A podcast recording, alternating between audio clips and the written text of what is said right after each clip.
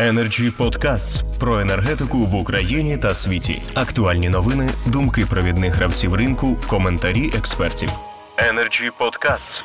Прошу тепер до слова Юрія Продана, заслуженого енергетика України, двічі міністра профільного у дуже відповідальні часи. Будь ласка, пане Юрію. Е, доброго дня ще раз всім. Е, я спробую е, в 10 хвилин укластися і піти по тим пунктам, які які тут у нас передбачені сьогодні в нашій конференції.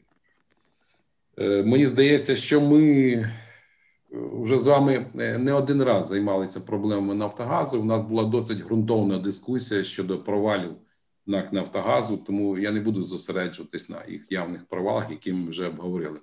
А проаналізую сьогоднішню ситуацію і в розрізі тих питань, які ми поставили.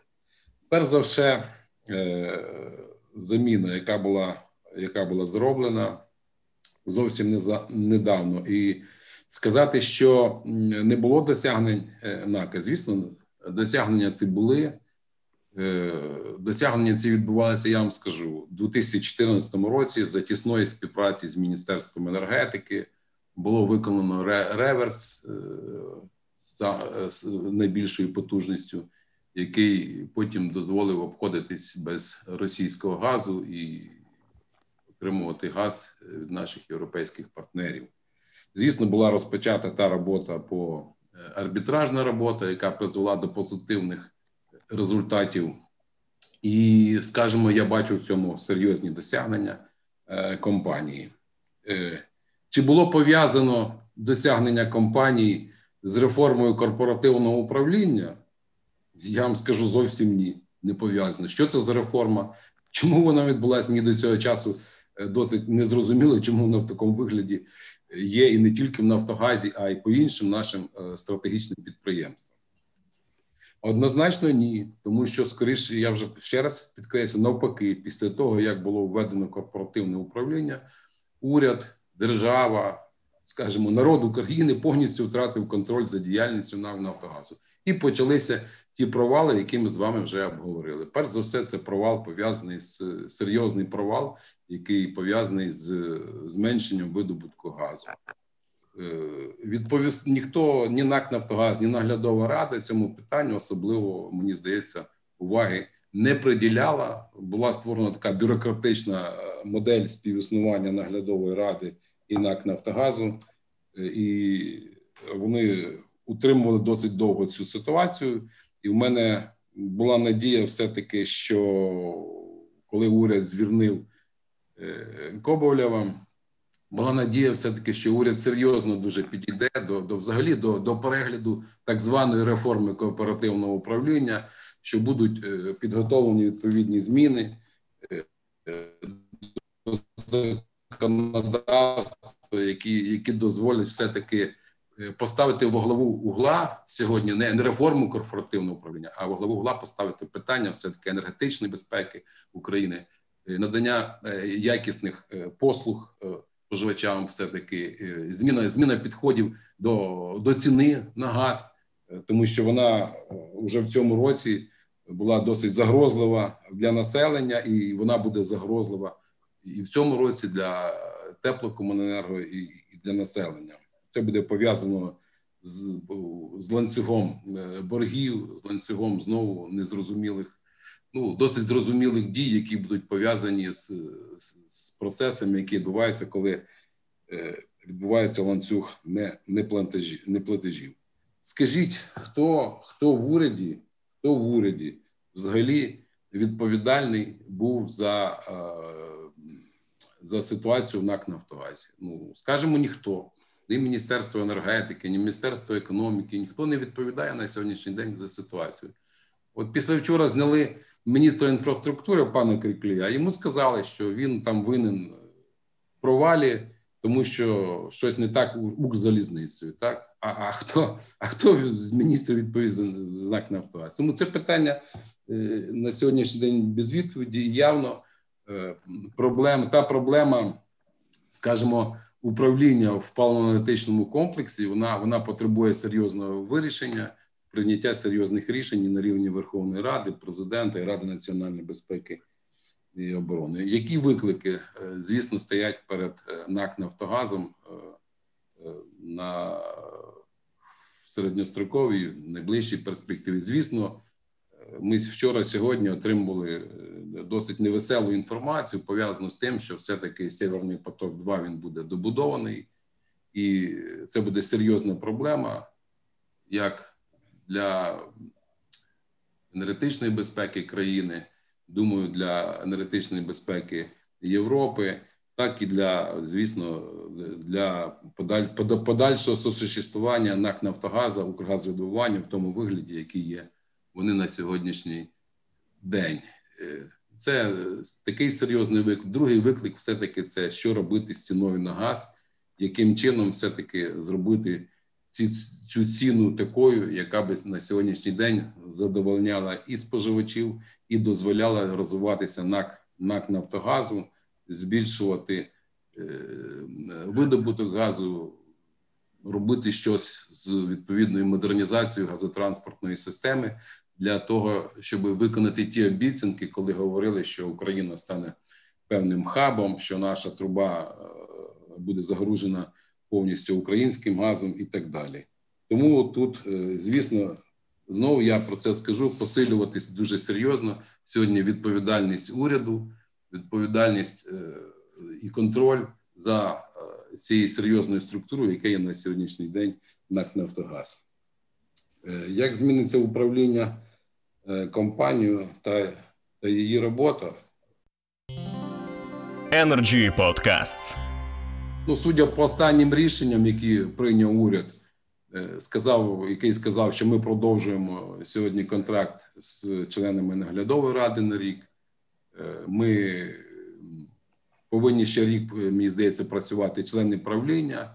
Тому новому керівнику сьогодні немає е, ніяких для нового керівника ніяких сьогодні можливостей буде якимсь чином змінювати ту політику, яку проводив НАК Нафтогаз в останні роки. На жаль, на жаль, я вважаю, тому що я вважаю, що е, підходи Вітренка досить е, на сьогоднішній день прагматичні, і він справді робить певний певний певний нюанс на на на тих стратегічних діях, які повинен зробити НАК Нафтогаз в області там видобутку газу, в зміні підходів до формування до формування ціни і так далі. На жаль, я я не бачу в найближчій перспективі, що що може змінитися, тому що в цій системі корпоративного управління ми дійшли вже до, до, до такої до такої ступені, скажімо, ну можливо, безвідповідальності, Е, або або навпаки відповідальності перед е, нашими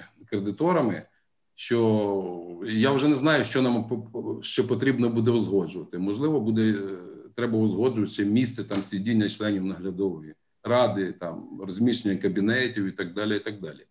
Тому що я як е, працював у не в одному злочинному уряді, то взагалі при ніколи не стояло при перемовинах з нашими партнерами питання е, там конкретних осіб, які сьогодні які мають управляти е, НАК Нафтогазом. Ніколи це питання не стояло. Стояло питання лише про виконання певних е, показників, там наповнення бюджету і таке інше. Це вперше в історії такі безглузді речі відбуваються на сьогоднішній день. На жаль, на жаль, у нас в країні якою має бути політика відносно наглядових рад та подальша доля реформи корпоративного управління? Ну, ми здається, дуже багато уваги приділяємо так званій реформі корпоративного управління. Так давайте подивимося, як це відбувається в західних е, в наших партнерах, в західних е, країнах, з якими ми співпрацюємо. Чи є десь така модель управління? Стратегічними об'єктами, як як, як сьогодні здійснюється в Україні, мабуть, Мабуть, скоріш е, цього немає. Тому наглядова рада, звісно, повинна бути мати чіткі чіткі зобов'язання. Кожен член наглядової ради повинен мати е, відповідальність, зобов'язання, і в наглядовій раді, звісно, повинні бути е, професійні, професійні люди по відповідним напрямкам діяльності цього суб'єкта господарювання, який в нас несе досить досить Е, серйозну роботу по енергетичній безпеці і по наповненню і по наповненню бюджету, і по і певну соціальну соціальну функцію. Тому, якщо не буде таких змін, то скажімо, буде все знаходитися в тому болоті, яке було останні роки. Дякую за увагу. Пане Юрію, ще є у вас кілька хвилин. Буквально ви були міністром енергетики в один з найскладніших для України і для Нафтогазу період. У вас, очевидно, в той час було чітке бачення шляху, яким має йти Нафтогаз. Наскільки воно за ці роки змінилося від 2014 року? Бачите, чітке бачення воно було. Е, що НАК Нафтогаз, перш це е, перш за все, е, повинен забезпечити збільшення видобутку газу для того, щоб повністю забезпечити сьогодні потреби населення економіки в Україні в своєму українському в своєму українському газі.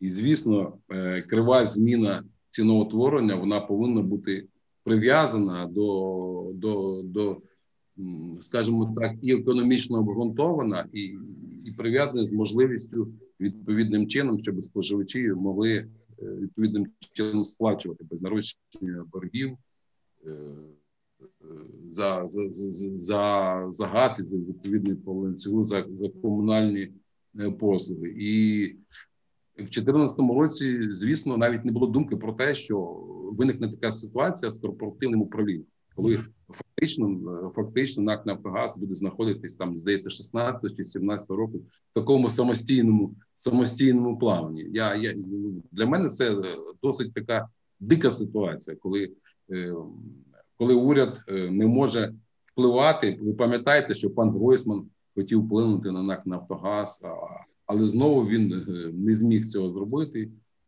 Можливо, він повинен сказати, чому він цього не зробив, хто так на нього впливав і що так відбувається. Мені здається, що наразі треба просто чітко, чітко, чітко розібратися, наскільки ця корпоративна реформа зробила нам плюс чи мінус. І по всім стратегічним підприємцям. Я плюсів, я скажу відверто, плюсів на сьогоднішній день не бачу. Ні, ні в одному е, суб'єкті господарювання, де держава має 100% е, своїй власності там пакетів акцій, чи взагалі має свою власність, і там знаходяться невідомо які представники, які на сьогоднішній день не несуть ніякої відповідальності, а просто щось роблять і, і говорять про корпоративну відповідальність. Ну, дивіться, мене мене дивує сьогодні. Е, посли на, наприклад, G7 говорять так, так занепокоєні занепокоєні реформою корпоративного управління, але ніколи не були занепокоєні тим, що е, країна себе не може забезпечити газом повністю, або або це газ може по нормальним цінам навіть знижувати ціни для для, для європейських країн. Чому немає цього занепокоєння? А йде якісь якісь речі, які не мають відношення по суті для для, для конкретного українця, для для підприємств, для економіки України. Дякую. Дякую, пане Юрію. Energy Club. пряма комунікація енергії.